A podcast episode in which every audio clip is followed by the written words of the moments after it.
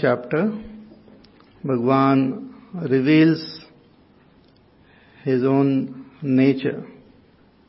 Who is Ishvara is very clearly understood when we study this chapter. There's a lot of confusion in the world about God. Where is God? How is God? So when we study this, we understand what is the meaning of God or Ishvara. So all that we see is Ishvara alone. All that is been seen. Ishavasymidam sarvam yat kincha jagatyam jagata. The whole world should be seen as pervaded by God. Yat kincha. Every little atom, every little molecule, everything is pervaded by Ishvara. So Ishvara has got his two prakritis, the apara and para, and together he expresses as this world through this prakriti. So all beings, all our, uh, what you call various lokas, various objects, the entire cosmos with all the different types of uh, jivas, different types of experiences, different types of uh, emotions and thoughts, everything is expression of that divinity alone. Nothing other than God exists. Just as in ocean, nothing other than water exists. But still, when we talk about the ocean, we talk about it as ocean and as waves. So when we talk about it as wave, we mean a small little uh, form. And when we talk about ocean, we consider the entire large form with all the waves. But essentially, it is water alone which expresses. Similarly, God alone expresses as apara and para prakriti. So apara is the eightfold, the five elements, the ahankar, the cosmic ahankar, the cosmic uh, intelligence, which we see expressed in everything. And that is what science also studies. When we try to find out some laws behind the various things which we see, we get a glimpse of the intelligence of God. We come to know as, as if the mind of God. So that is cosmic intelligence. Even beyond that is the unmanifest Prakriti. And this eightfold Prakriti alone then, combination permutation, becomes the manifold uh, world with all the beings. So which modifies into the various sense organs, and the various objects and everything is just an expression of this eightfold prakriti. And the para prakriti is that consciousness which expresses as life, because of which one is conscious, one is aware. And that awareness is something different from matter, because one is aware of matter also. One is aware of all these five elements. One is aware of one's mind, one's intellect, the senses. So this one is aware of the waking, dream, deep sleep state. So this awareness is different from that matter. So this awareness is what we call the uh, para prakriti. And this para and apara prakriti together forms Bhagwan's prakriti. And Bhagwan is beyond this prakriti also. He is that supreme Brahma, nameless, formless. So Bhagavan says, I am the very uh, origin, the sustenance and the dissolution of this whole world. There is no, no one different from me, other than me, lesser than me. I alone am there. The whole world is like pervaded by me, like the thread which pervades the mala. So he goes on to give his vibhuti, which we can you, uh, contemplate upon to experience God. So vibhutis are mentioned here. Vibhutis are special expressions of God. That way the entire cosmos is a special expression only. But within this cosmos, Bhagwan names few, few uh, objects and few things as a special vibhuti, which can be uh, contemplated upon for our uh, easy understanding on experience of God. More about this Vibhuti, Bhagwan in detail will mention in the 10th chapter.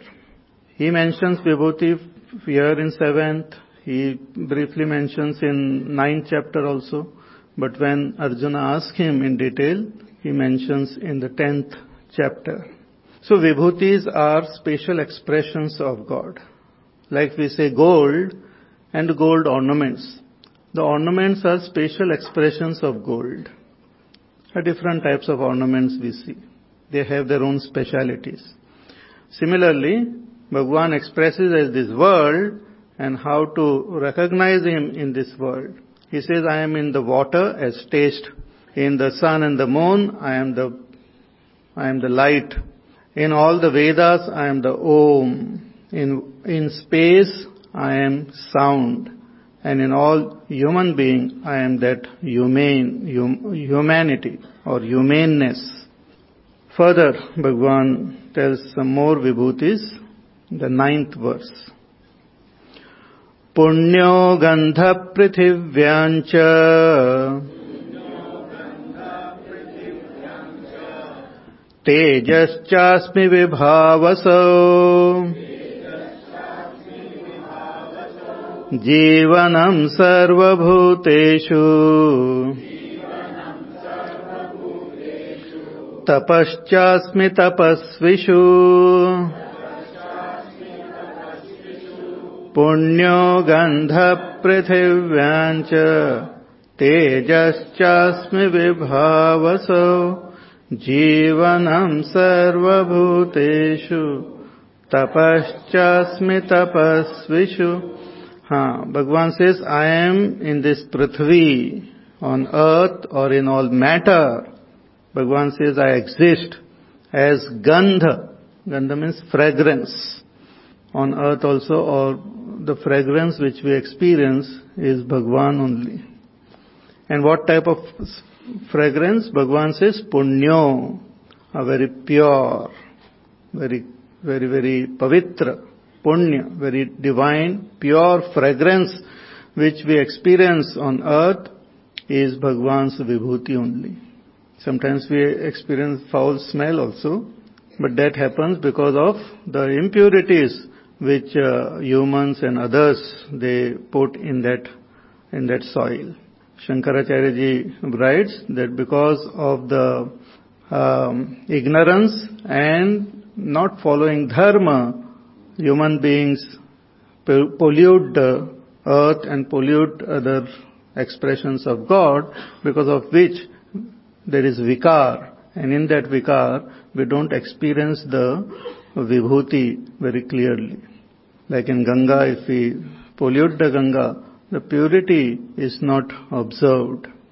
So punyo gandha prithivyancha and in that same different types of gandha is there in prithvi. And it, you can experience this when it comes out in the form of various types of flowers. There are so many different types of flowers are there. It comes from that prithvi only. If you, if you smell that earth, you might not uh, get that fragrance, I mean the natural fragrance will be there, but when it comes out in the form of various flowers, it's so very wonderful. So when we, when we get that fragrance, also when we experience that first rain and that uh, fragrance of this earth comes, it's like Bhagwan only entering our system through our nostrils. So that Gandha Bhagwan says is my vibhuti. The very essential nature of Prithvi, Tattva, is Gandha only. So without Gandha, Prithvi is no Prithvi. Prithvi Tattva is experienced only through our nose, and that is Bhagwan's Vibhuti. So even when we, when we do puja and all, we offer the flowers, we apply the chandan and all, and then afterwards we take it as prasad and we smell it. It's like prasad from Bhagwan, experiencing Bhagwan in the form of that fragrance. So that is Bhagwan's vibhuti. Arjuna was promised, Bhagwan had promised him that he will give him knowledge as well as experience. Now he is giving him the experience of his own self through, in and through this whole world. See, no temples and no special idols are necessary to experience God. I am not against temples and idols, but uh, not required. This whole world is Bhagwan's uh, vibhuti only. And that's what our good old tradition also keeps telling us. When we say that we worship the mountains, we worship the rivers, we worship the, the sun, the moon, the, what you call the, the earth, the different animals, cow, different types of uh, plants. Later on when people became little uh, mm, impure and disturbed, we had to create some more forms. Otherwise, the whole world is a temple. Yad yat karma karomi tattadakilam shambho aradhana. Whatever karma we do is Bhagwan's aradhana. Our walking on this earth with this attitude that the whole earth is Bhagwan's vibhuti is his pradakshina only. And whatever words we utter, good words we utter is Bhagwan's stuti only. It need not be special stuti or special bhajan we have to sing, but if we speak nicely with other human beings, or with animal birds, that is Bhagwan's stuti only. Don't have to do something special. Hmm. Because of doing something special, we have forgotten God actually. Because when we have temples, we, our focus is that God is within that temple and we forget that He is outside also. Therefore some great Mahatmas came in our country and they just uh, said that you worship the whole world as God. Don't waste your time in little, little murtis and all, but focus your attention on God who is expressing as this whole world. So this, keeping this in mind, when we, when we, when we do our sadhana, it becomes more effective. We can have temples, we can go do namaskar, but at the same time, when you come out of the temple, do namaskar to the world also. It's same thing. Hmm. So punyo gandha prithivyancha tejas chasmi vibhavaso. Bhagwan says, I am the tej in fire. Vibha. Vibhavaso is fire. In fire, that brilliance and that, um, um, what you call, tej which is there in fire. Fire is the most miraculous thing actually.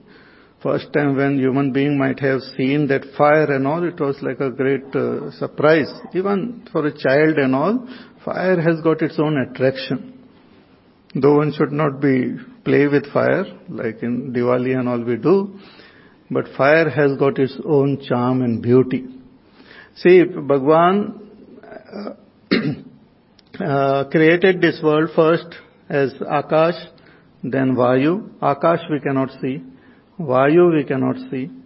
Then fire. Fire is the first thing which we see. The first darshan of Bhagwan we get through fire. Therefore there are many religions who worship fire as God, which is most beautiful, most natural. No, no special uh, form is required. Fire is the first expression of God which we can see. Then Bhagwan expresses water which we can taste. And then earth we can smell. But fire we can see. If you have to have darshan of Bhagwan, we look at fire. Therefore every, our ritual, everything begins by lighting a lamp, invoking God as that, as that fire in whose presence everything we do. So tejas chasmi vibhava, so I am the teja in fire.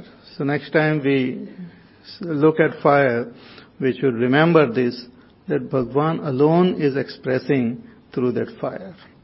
See, there are different, uh, different uh, ways of looking at the same object. Object remaining same, 10 people, 10 different people will look at it in 10 different ways. Like for example, a flower, a rose. Everyone will look at it differently. A poet will look at it differently. An artist will look at it differently. He will see some, some colors, more colors, more form. A sad person will look at it differently. A happy person will look at it differently. Hmm. So flower remaining same is seen differently by different people. A botanist and all will look at it differently. He will look at it as petals and I don't know what else. Hmm. Corolla and all. I don't know whether it is there in rose. So all this, they will look at it differently. But here Bhagwan says, you look at it as God. You look at it as a divinity. It is just you have to change your vision. That will not spoil your scientific knowledge. That will not spoil your practical uh, uh, application of it and all. Hmm. If I look at everything as God, I might not be able to function in this world. Nothing like that. Eh, we have to change our vision. Later on, Bhagwan will say that a Mahatma is one who sees God in everything. Vasudeva Sarvamiti, Sa Mahatma. He is called a Mahatma who, whose vision has changed. The world remaining same is seen and experienced as divine, as God. World is God only, but our vision has to change. So punyo tejas chasmi vibhava. So, so I am that teja in fire. Again Bhagwan comes more close. He says, I am there in you only. In fact, in our own body there is water. Bhagwan is there in our body as water, as the taste. As fire also the heat is there in us. But Bhagwan comes still closer and he says, I am the Jivanam Sarvabhuteshu. If you want to know God, you know Him as Jivan, as life. Bhagavan says, I am life in all beings. Even a tiny little ant, some matter, that matter is Bhagavan's apara prakriti, but that life which is there is Bhagavan's para prakriti. Bhagwan alone is expressing in that little tiny little ant as life, as moving around. It has got its own charm and its own beauty. It's most miraculous. We can predict what will happen to matter a, by understanding the laws of nature, but the laws of life functions in a different way. To understand laws of life, we have to study the scriptures. To understand laws of chemistry, you study chemistry, chemicals. To understand laws of matter and energy, physics can help us. But to understand the laws of life, we have to study the scriptures. Last time also I had given an example. If you take a stone, throw it up, it will come down, according to the laws of physics. But a live bird, if you throw it up, where it will go, nobody can tell. Because it follows laws of life. If I, if I jump from the first floor where I will fall and all can be understood laws of physics. But whether I will jump or not, will be understood by studying the laws of life. How my mind functions, how my emotions functions, whether I, what, what actions gives what type of result will be understood by studying laws of life. Every action has got its own uh, reaction. So if I perform action with love, with anger, with jealousy, what type of reaction will happen will be understood when I understand laws of life, which is called dharma. So Bhagavan says, I am that Jivan in all beings. Jivanam sarva bhuteshu. So even we don't have to go here and there also. Just close your eyes and feel that uh, life pulsating within you. Feel your, the entire body alive. Every, every cell is alive. Everything is alive in our body. That life because of which the body functions is God alone. For some time if God, for some time what? If God leaves this body as life, the body falls down. It cannot survive, it cannot move, it cannot do anything. So that life, Jivanam, Sarva Bhuteshu, Bhagavan says, I am that life in all beings, even in a tiny little uh, bacteria, I am there as life. And Bhagwan as life doesn't die. The body may fall down dead. The body may undergo change. But that life doesn't die. That life expresses in some other form. So Jivanam Sarva Bhuteshu Tapaschasmi Tapasvishu. Bhagwan says, in the tapasvis, those who perform tapas in order to realize God, those who do various types of sadhanas. Hmm? Sharirik tapas, physical, vachik tapas at the level of speech, mansik tapas at the level of mind. Tapas means they, uh, conserving our physical uh, and uh, emotional and all energy and power and directing it towards a specific goal. A, a, a seeker, a spiritual seeker does tapas to attain that goal of enlightenment. But others also, when a businessman is uh, working hard towards gaining something, what he is doing is tapas only. Sometimes they have to go without food, without sleep, hmm, so much of hardship. It's also tapas.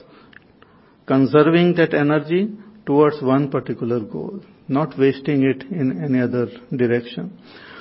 But here Bhagwan is talking about those tapasvis who strive to attain that state of enlightenment. Bhagwan says, I am the tapas in them. That strength, that energy or that power which one gains through tapas, Bhagwan says, that I am in all of them. So when we are doing tapas, we should know that we are invoking that God in the form of tapa in us. Even when we, we observe mauna, or we do uh, some fasting, or we take a vow of uh, what you call doing some japa, or some puja regularly, whatever be our form of tapas, the, that the result which comes, or the essence of that tapa is Bhagwan only. When we do it, we experience God as tapas in us. So tapaschasmi, tapasvishu. This is very important because many times the tapasvis, uh, not knowing this, may, uh, may develop that ahankar, may develop pride that whatever power I have gained, that is, that is my own. Bhagwan says, no, I am there in you. You are invoking me only through your tapas. Further, he says, बीजं मां सर्वभूतानाम् विद्धि पार्थ सनातनम् बुद्धिर्बुद्धिमतामस्मि।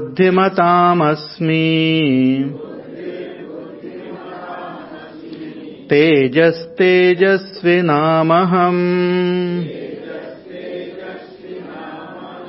बीजम् माम् सर्वभूतानाम् विद्धि पार्थ सनातनम् तेजस्तेजस्विनामहम हाँ Bhagwan says I am the बीजम बीज means the seed बीजम माम सर्वभूतानाम विद्धि। पार्थ सनातनम हे पार्थ, ओ अर्जुन अंडरस्टैंड विद्धि understand that I am the seed और the origin of all beings I am the cause or I am that very uh, seed of all beings. See in the world we have seed which get destroyed to become a tree or a plant. But here Bhagavan says, I am Sanatanam Bijam. I am eternal seed of all beings. I am the eternal origin of all beings. There are various types of beings. And so many beings keep on coming, they get extinct, a new type of uh, beings are born, different types of, actually life is so, so very dynamic that it keeps on modifying and reforming itself mutating and becoming uh, different every, every moment. We are also constantly, as humanity also, we are constantly changing, modifying. Maybe after few years, a different type of human being will be born. After many, many years, I don't know what will happen. Just as they say that we have, we have evolved from monkeys, um, in future I don't know what will happen. So different types of beings are there in this world. So not only on earth, in, on earth there are multiple varieties of being, but the scriptures talk about other worlds also. Now science has not discovered life on other planets and all, but uh, in future they might. So other beings also, Bhagavan says, I am that beej in them. So even if you study a seed on earth, it's the most marvelous thing actually, the most miraculous thing. And that is just one seed of one tree.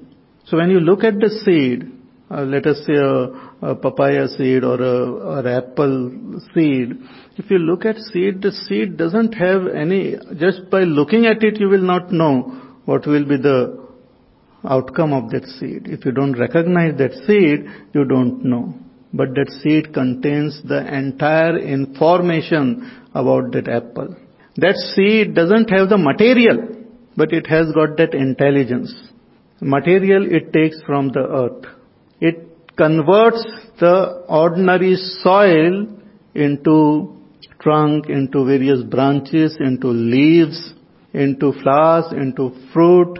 It's the most miraculous thing.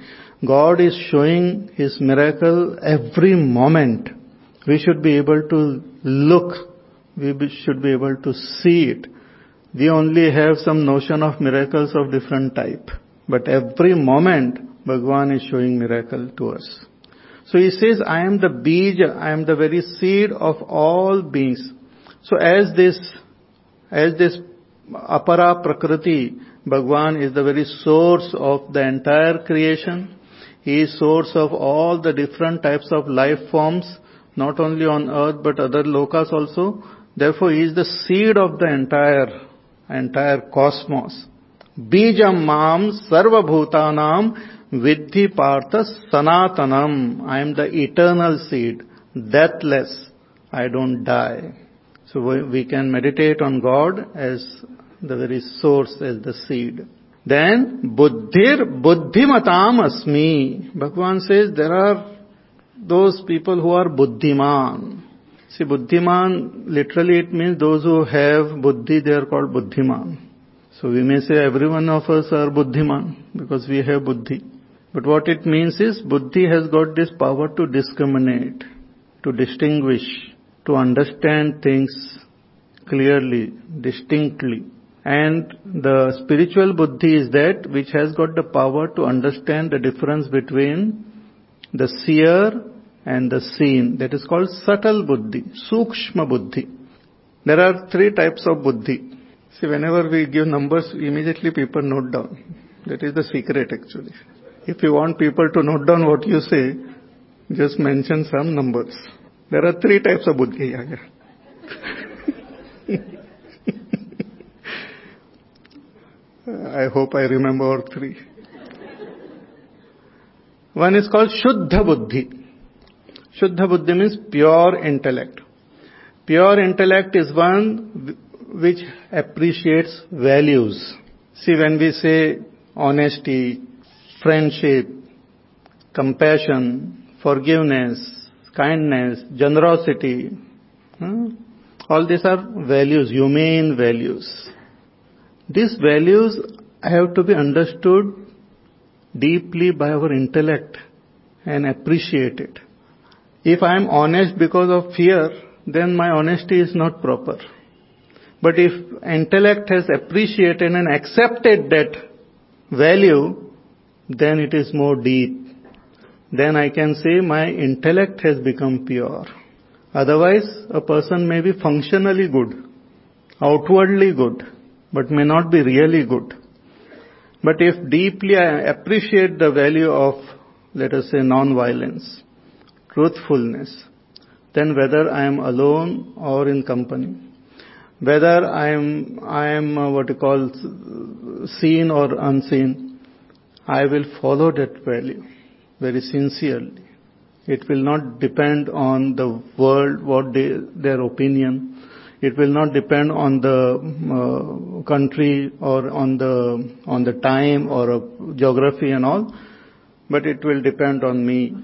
my own understanding. That I appreciate it and I will follow it. So when intellect appreciates and accepts certain values, then that intellect is called pure intellect. Hmm. It's very, very, these values are not at the just physical level. We can't show it like. Suppose a person says that I am a great singer, we can ask him, please sing. But if he says I am a great honest person, okay, show. Can't show like that. Hmm. So that is the purity of the intellect. Then there is second uh, type of intellect which is called Tikshna Buddhi. Tikshna means sharp intellect.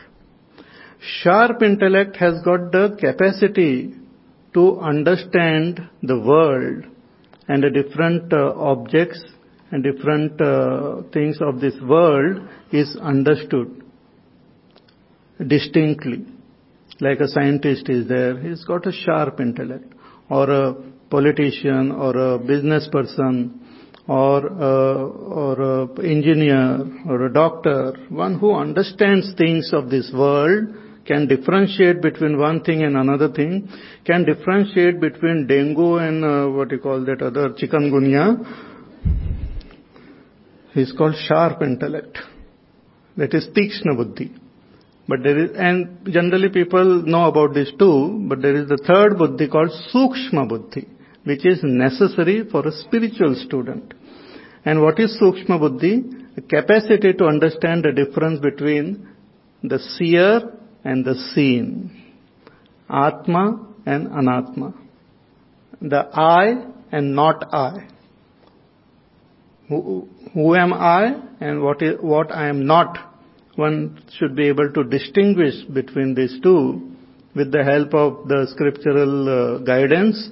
The one who has got this capacity, that intellect which has got this capacity is called Sukshma Buddhi. So this buddhi, sukshma buddhi is required to progress in spiritual path. Tikshna buddhi is required to get progress maybe in the world.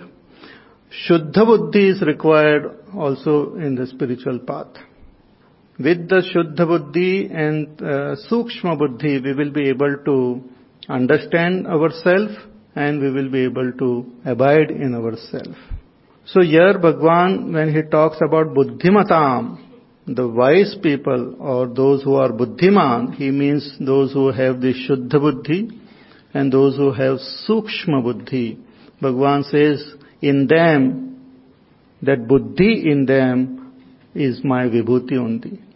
Buddhir buddhimatam asmi. Because through that sukshma and shuddha buddhi, person will be able to recognize God. Bhagwan says, I am that buddhi in them. Many times people might be very intelligent as far as the world goes, but maybe totally buddhu as far as the spiritual uh, path is there, from the spiritual standpoint. There are people who are very tikshna. Those tikshna buddhi without shuddha buddhi, just a little digression from the topic. Tikshna buddhi without shuddha buddhi are danger for the society. They are the like uh, very dangerous, like Ravan and all. He was very tikshna buddhi, as powerful as ten heads. But there's no shuddhata was there. So he became danger for the world. So anyway, so buddhir buddhimatam asmi, Bhagwan says, I am the buddhi in that buddhiman person.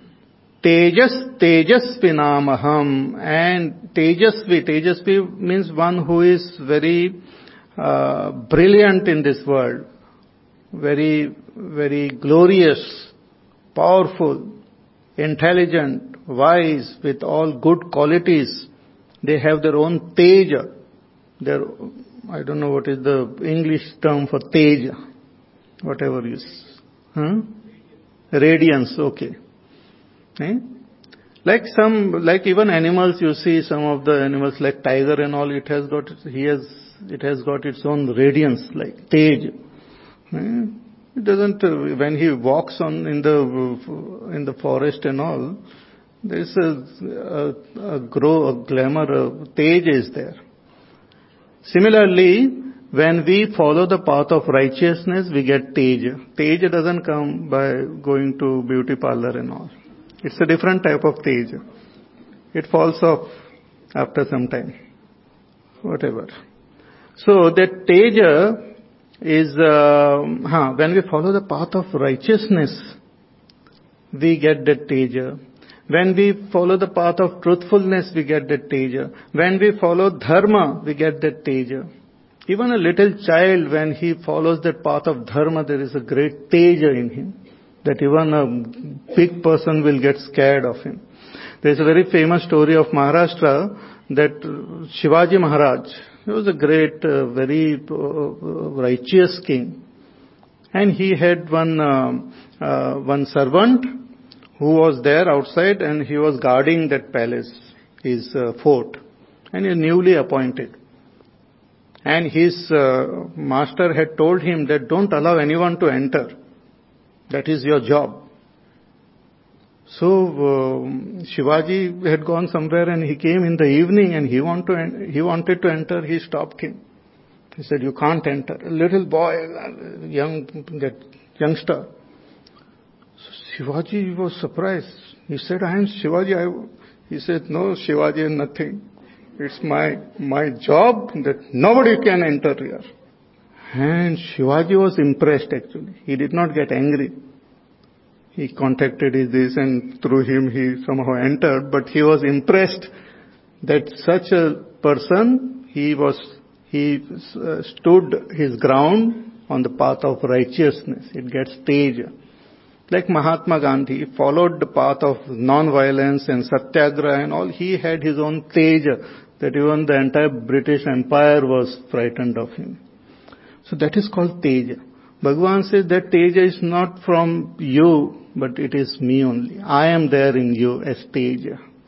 If I want to bring about change in this world or do anything, I have to bring that, invoke that Teja in me. Invoking Teja is invoking God in me. And that we can invoke by following the path of goodness righteousness. So Tejas, Tejasvinamaham, Bhagavan says, I am the Teja in all Tejasvi. Further, he says, Balam balavatam chaham कामराग विवर्जितम् धर्मा विरुद्धो भूतेषु कामोऽस्मि भरतर्षभ। बलम् बलवताम् चाहम् कामरागविवर्जितम् धर्मा विरुद्धो भूतेषु कामोऽस्मि भरतर्षभ। बलम बलवताम चाहम और बला, बलम बलवताम अस्मि you might have different uh, reading. So Bhagavan says, Balam balavatam cha aham kamaraga vivarjitam. Among balavatam, among those who are strong. Strength is not only of the physical body, but strength of our mind, strength of our intellect, strength of our personality, strength of our words, strength of our action. There are some great Mahatmas whose actions are so strong that its effect we see even now. Like our own Pujya Gurudev. The actions which he started perform, we see the result even now. Some, their words are so powerful that even after it is spoken, it lasts for centuries together. Like Bhagwan Sri Krishna. His words we are studying even now.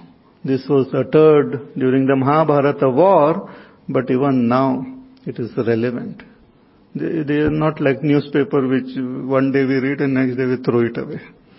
Eh, it doesn't have uh, a lasting, what you call, strength. So Bhagavan says that bala uh, in the strong person, strong people, that strength which is there, belongs to me. I am that strength. I am that strength. But he also gives the adjective to this strength. What type of strength? Kama raga vivarjitam. I am the strength devoid of kama, desires, and raga, attachment. Kama raga vivarjitam balam cha aham balavatam. I am the strength devoid of this. Devoid of kama. Kama means desire to attain what I don't have. When a person develops this desire, he also develops a great uh, energy to pursue that path and obtain that. But Bhagavan says, that strength I am not. I am not, that is not Bhagavan's vibhuti, not special vibhuti. That is also Bhagavan's expression only, but not special vibhuti. Also, when a person is attached to someone or something, then also there is great strength, strength of attachment. But Bhagavan says, I am not that also. I am that strength which comes when a person is free from desire and free from attachment. There is a great, grand strength in his words, in his personality, in his actions, in his all his being, there is a tremendous strength when a person becomes free of desire. Because when I become free of desire, then whatever uh, thoughts come, it belongs to God only then. When I have my desire, then it, uh, uh, the strength becomes limited. But when I drop my desire, and when still that willing happens in the mind, then that willing belongs to God.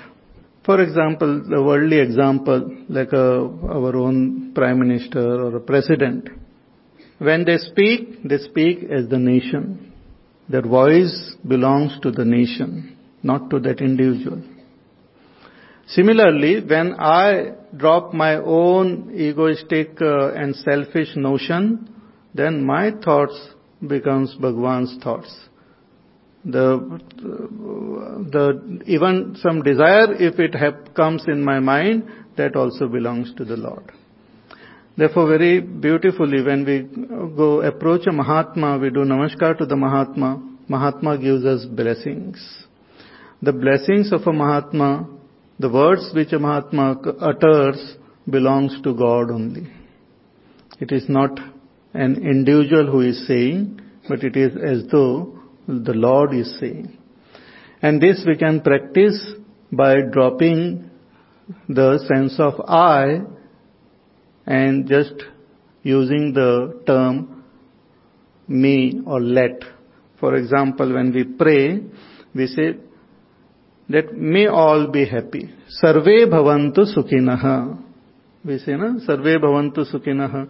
Sarve santu niramayah. What does it mean? We say, may all be happy. May all be happy. There is no I in that statement. Who is saying? I don't know who is saying.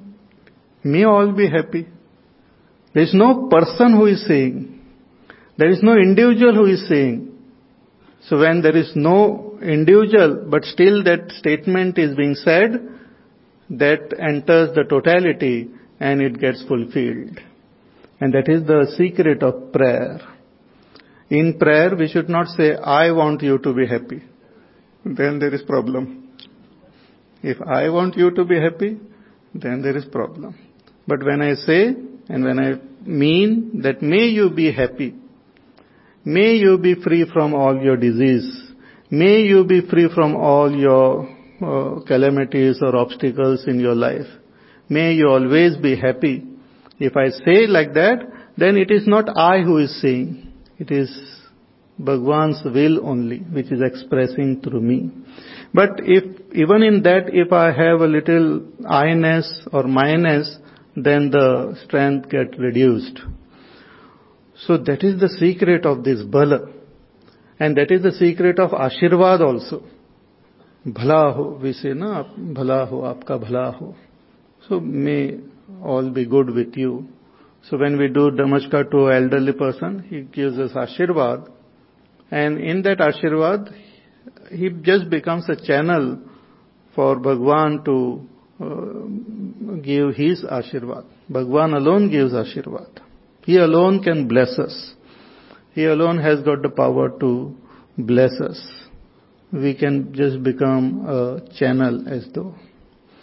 So that Bala Bhagwan says in, in, in your words, in your actions, in your feelings, it belongs to me. It is me, not belongs to me. It is I alone as that strength. But it should be devoid of kama and raga, devoid of desires and devoid of attachment. Desire means I want. Hmm. I want, when I want something which I don't have, that is called kama. And when I am attached to what I have, that is called raga. So kama raga vivarjitam balam balavatam cha aham. Dharma viruddho bhuteshu kamosmi bharatarshava. That doesn't mean, Bhagwan says, not that I am not kama, I am kama also. But that kama or desire should be in tune with dharma. Dharma aviruddho means that desire which is not against dharma, not against righteousness, that kama or that desire also is my vibhuti. When a desire arises in my mind, which is not against righteousness, that is Bhagwan only. Simple desire of maintaining my body, do, performing my duties towards myself, towards my family, towards the society, is also desire. But this desire, since it is in tune with righteousness, Bhagwan says, it is my vibhuti. It is not against me. So dharma viruddho bhuteshu kamosmi bharatarshava. So he is not against desires. Hey Bharata oh great among Bharata Kula, that even I am, I express as desire also, but that desire should be in tune with righteousness.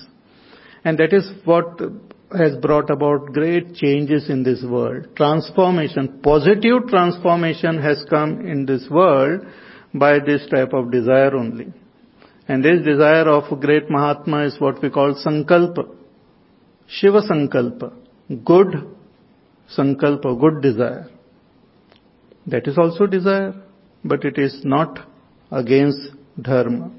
So Dharma viruddho bhuteshu Kamosmi Bharatarshava. In this way, Bhagwan has uh, revealed few of his vibhutis to uh, Arjuna so that he can experience God in everything.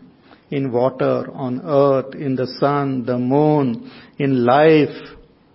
Everywhere we can experience the presence of God. We have to feel in the beginning that uh, bhav may not be there, but we have to bring that bhav. We have to feel the presence of God. And that is how the various types of rituals and all were, are there in our culture. We have started doing the ritual, but we have forgotten the bhav behind it. Even if the ritual is not done, doesn't matter. Pick up that bhav When we say, uh, when we do puja of, let us say, of the river, the idea is to see divinity in the river. But nowadays we have a list of how to do puja and all, when to pour that uh, flowers and this and that, and afterwards put that plastic bag also there. That is our way of doing puja. Gangaji also keeps telling us, please मेरी puja mat karo. मेरे को छोड़ दो. That is not puja. Puja means reverence deep reverence. And these are just upchar, which were traditionally there, because if we revere someone, we like to give, offer something. But you need not offer anything. Just have that reverence for that. That itself is called puja.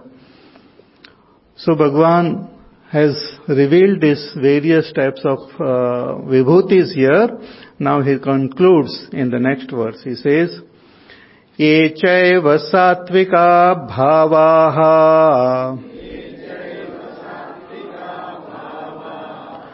राजसास्तामसाश्च ये मत्त एवेति तान् विद्धि न तेषु ते मयि। ये चैव सात्विका भावाः, राजसास्तामसाश्च ये। मत्त एवेति तान् विद्धि, न त्वहं तेषु ते मयि। instead of giving elaborately so many his Bhagwan concludes by saying that all that is expressed as the expression of sattva gun, rajogun and tamogun. Echaiva satvika bhavaha. Bhava means expression the expressions of sattvagun, rajogun and tamogun. This prakriti, which we talked, Bhagwan talked about as apara and para prakriti, this, apara, this prakriti also has got these three gunas inherent in it. Sattvagun, rajogun and tamogun is inherent in the prakriti. So the Ashtadha prakriti, even the, the Pancha Mahabhut, Akash, Vayu, Agni, Jal, Prithvi, they also have their inborn within them these three gunas. The mind also, uh, Trigunatmika, the Ahankar also, the Avyakta also, the what you call, um, and all the expressions as human being, animal, bird, plant, the different seasons, the different objects, the different uh, uh, feelings and everything is basically of three, uh, three types. Sattvic, Rajasic, Tamasic. More about this we will study in the 14th chapter, but Sattva Guna is considered pure. Rajoguna is activity and Tamogun is Jadatva, inertia. Tamogun is inertia. Hmm? Huh? Rajogun is activity and sattva gun is purity or intelligence. So these three gunas are experienced in our mind also. So in our mind also sometimes we feel lazy and tired and sleepy. That is the effect of tamogun. Effect of tamogun.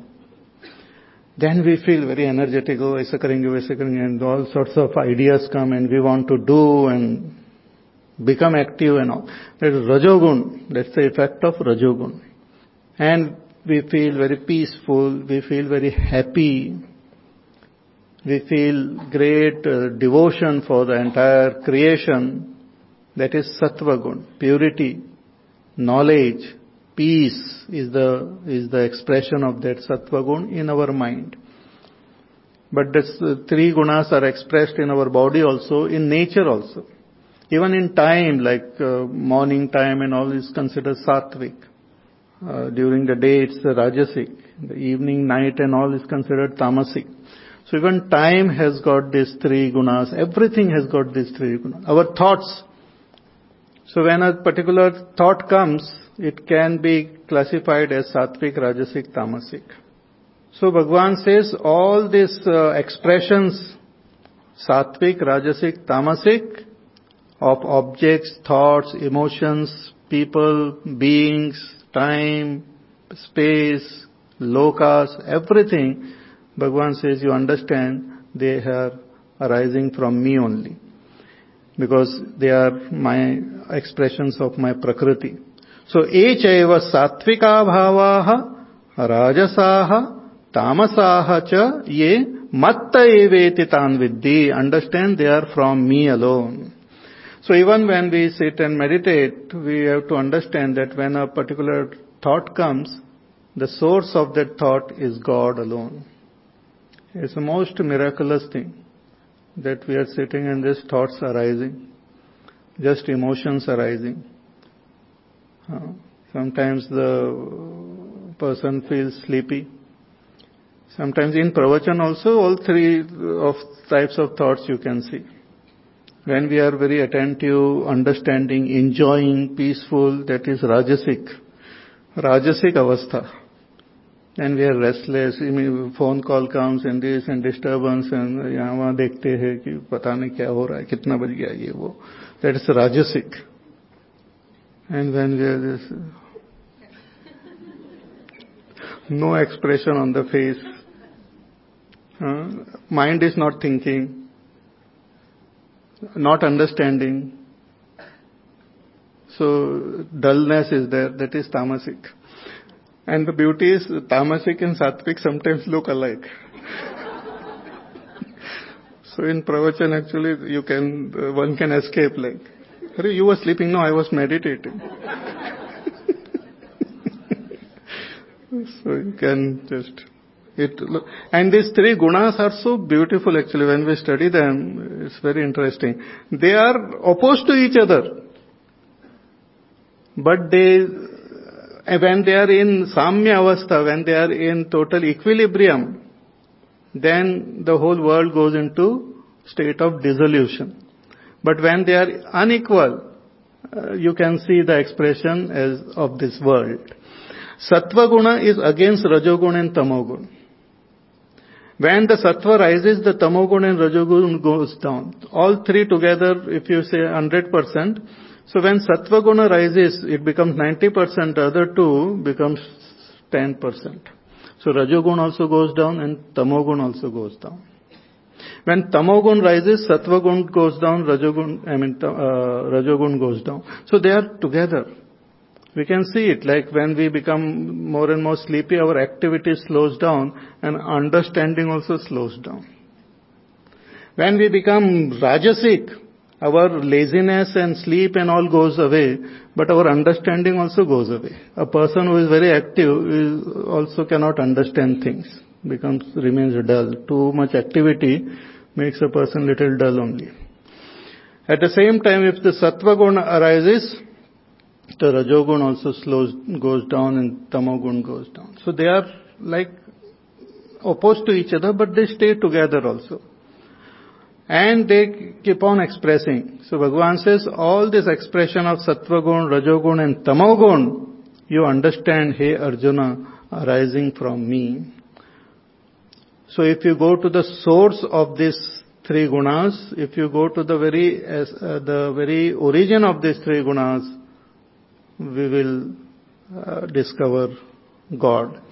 So in our own mind also, instead of uh, paying attention to the type of thoughts which are coming, try to find out from where they are coming. What is the source?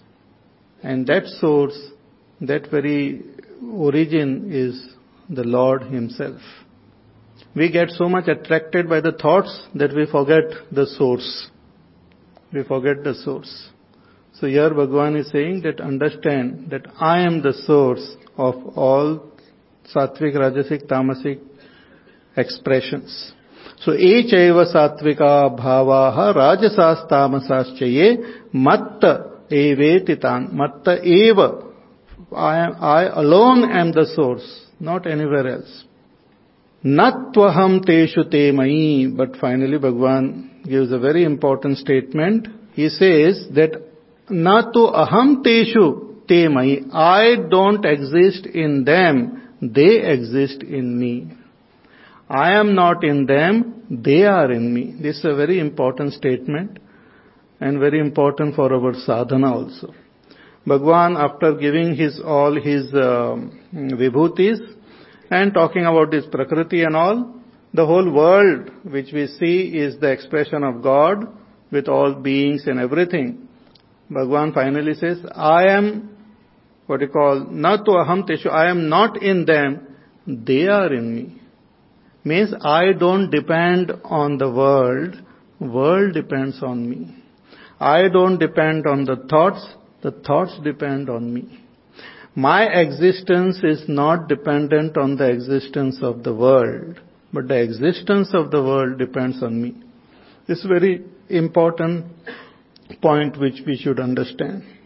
And as that pure self also we should understand that the, uh, uh, the world depends on me means the existence of the world is because of me, but my existence is not because of the world. Like our dream. The dream exists because of you, but you don't exist because of the dream. When you wake up, dream is no longer there, but you are still there like the famous examples given in Vedanta of the rope and snake. When we see a, a, a, what you call a snake on the rope. A rope is lying in the dark uh, place, semi-dark, and we feel that there is a snake. So that snake exists on the rope. The existence of the snake depends on the rope. But the existence of the rope is independent. It doesn't depend on the snake. Even if the snake is not there, the rope exists. And rope doesn't exist in snake means the qualities of the snake is different from the qualities of the rope. The rope is uh, the rope is uh, neither poisonous nor non-poisonous, but the snake appears to be poisonous or non-poisonous. So this is very important. So even when we sit for meditation, when the thoughts come, you keep this in mind that these thoughts exist in you. You are not existing in the thought. In the beginning, we say God exists in this world. That is a beginning. But a higher understanding, the world exists in God. To say God exists in world is to limit God To say God exists in world is to say world is big and God is little small. And that is the initial understanding in a, in a person's mind. Generally भी है भगवान है सब जगह है दुनिया में भगवान सब जगह है सब में है भगवान सब में है so we give importance to the दुनिया and then God is there. Bhagavan says, no, I am there and the world exists in me. In the 11th chapter, Bhagavan says that in a little portion of me uh, exists this entire world. Just as our dream, again I am giving example. The dream arises from your mind, but which portion of your mind? Only a little portion of your mind. Your mind has got the capacity to create infinite dreams. But when one particular dream is there, one little portion of your mind creates it. So the entire world which you have created in your dream exists in a tiny little portion of your mind. Bhagwan says this whole world exists in a little bit uh, uh, amsha of me. So the world exists in me, I don't exist in the world. Na aham teshu te mai. So this is for our meditation, for our sadhana, we should keep this in mind. Don't look for God in the world. Understand that you and the world, everything exists in God. We are sitting in His lap. It's a paradigm shift. It's a changing our attitude. Hmm. I hope you are understanding what I'm saying. Hmm. Just as uh, this in the hall, we are sitting in the hall. So hall is big and we are, our body is small. So when we say God exists in the world, the world will become big and God will be small. But no, it's the other way around. God is big and the world exists in Him. So matta eveti tan vidhi natvaham teshu te mai. So thus Bhagwan in detail talked about his vibhutis and told Arjuna that you ex- experience me. I am there everywhere. Experience me. Experience this divinity. First you look for me everywhere and then you understand that everything is in me. You yourself are in me. In fact, you and I are not different. Hmm? It's like the wave searching for the ocean everywhere looking at it everywhere. Where is the ocean? Where is the ocean? But finally the wave come to know that I plus other waves are existing in ocean only. We don't have to look for ocean in other waves, but all of us exist in that ocean. So it is so beautiful, Bhagavan says, I am there for you to experience. Now one question comes in our mind that if God is so simple and so very present and uh, can be experienced all the time, what prevents a person from experiencing God? What is that which, because of which we can't experience the presence of God everywhere and in me also? What is the problem? What is the obstacle? So in the next verse, Bhagwan now comes up with the obstacle. What is the obstacle? He says, त्रिभिर्गुणमयैर्भावैः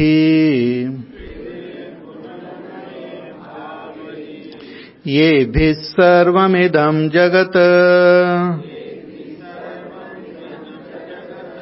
मोहितम् नाभिजानाति मामेभ्यः परमव्ययम्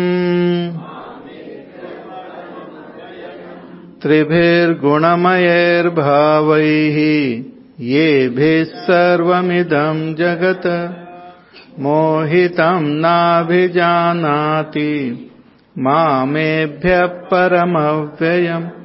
हाँ Bhagwan says this three gunas which are there my own three gunas gunas of this prakritis त्रिभी गुणमय ही सत्वगुण, रजोगुण, तमोगुण the vikar of these three gunas, the modification of these three gunas in the form of uh, raga, dvesha, delusion, uh, anger, jealousies and all, the vikar of these three gunas.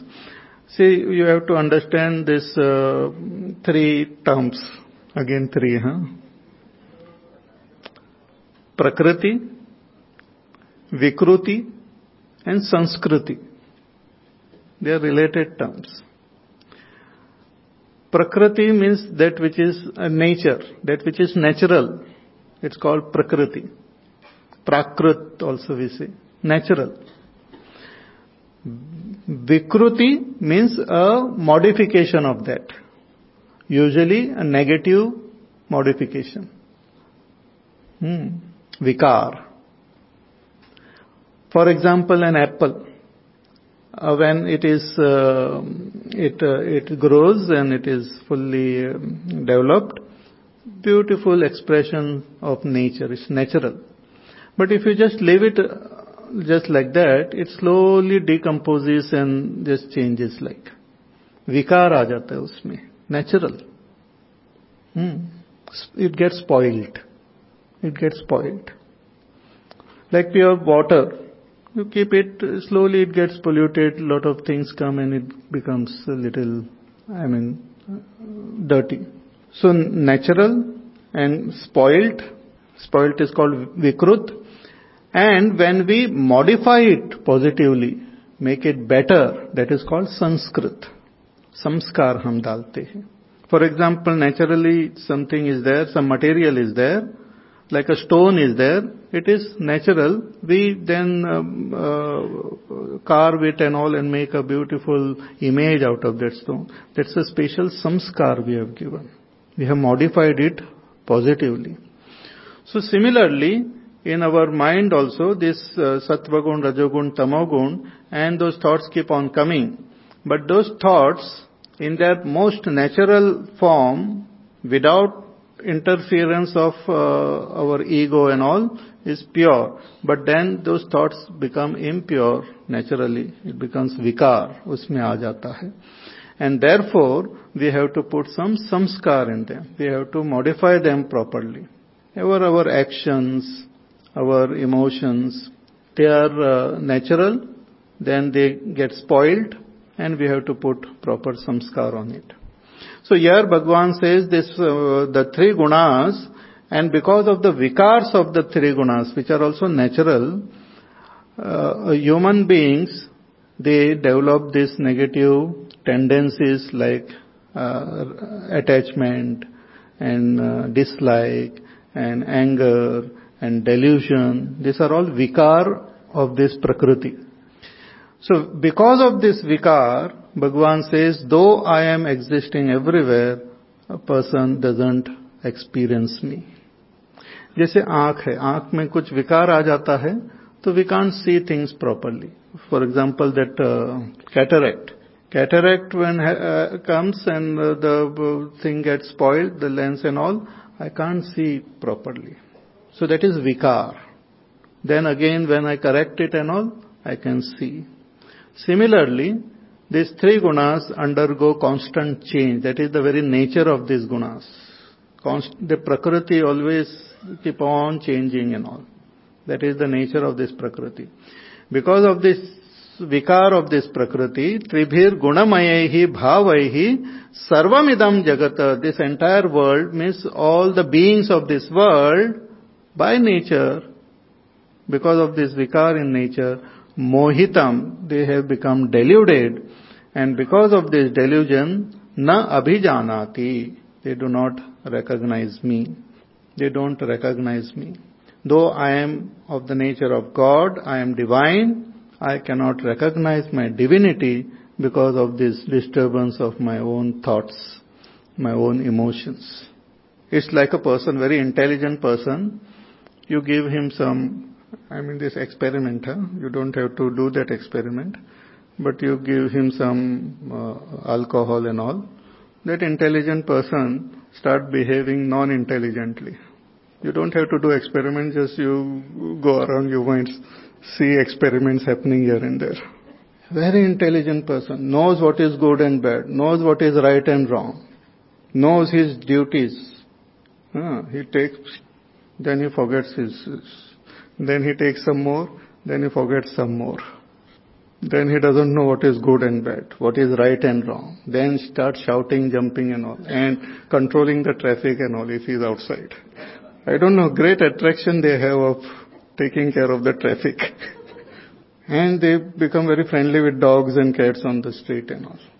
Anyway, so how that intelligent person, brilliant, scholarly, most, most very good person, how is he behaving like a like a like a donkey? I'm sorry, donkeys might get feel hurt. Like a, someone who is not very this intelligent. What happens? Vikar has taken place. So our intellect, which is pure, has got the has got the inbuilt uh, your uh, programming of becoming vikari also. It can get spoiled. It can get spoiled. And all the badness and all the negativities which you see in this world, in human beings and all, is nothing but the pollutants because of the vikar of the mind and intellect. Essentially, all of us are good. Potentially, we are God. We are God. But that vikar comes, and because of this vikar, we fail to recognize our own divinity. That is, this, in the next verse, Bhagwan calls it is Maya also. This great uh, delusory power of the Lord. So, Mohitam, having got deluded because of this, Na abhijanati mam. Bhagwan says he doesn't recognize me. He doesn't recognize me in this world. He doesn't recognize me in his own self, as his own self. Though I am there, very much available, clear, but he cannot recognize me because of this. like the sun, the brilliance of the sun you can see reflected in the waters.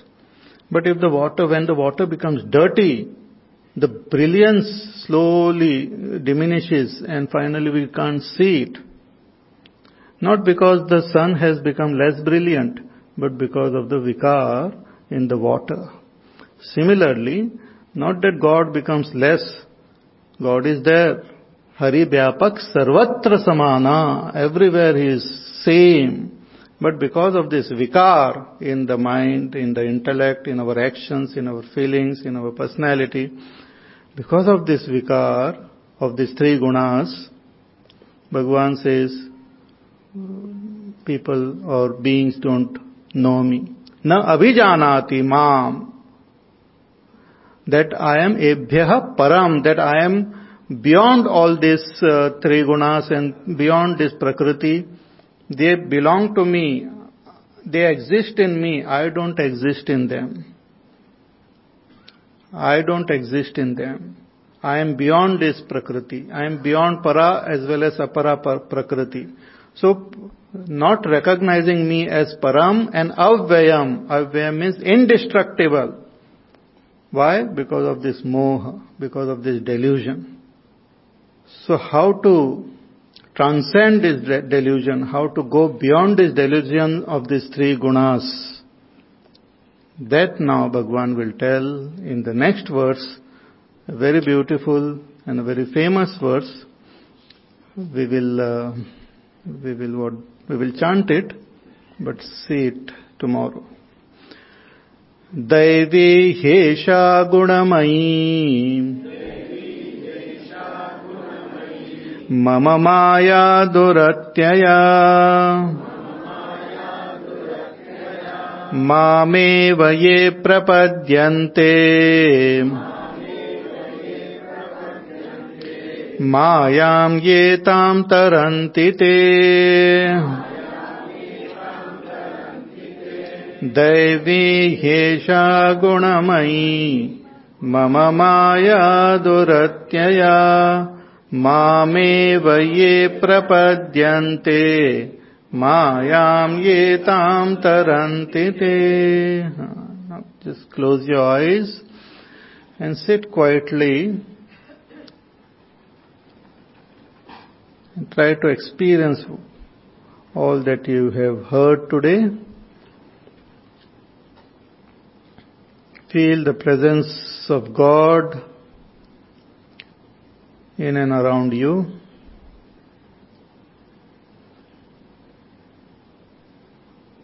God exists as life in you.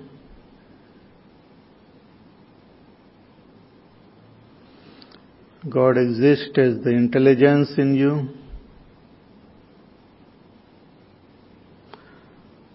God exists as the Teja in you.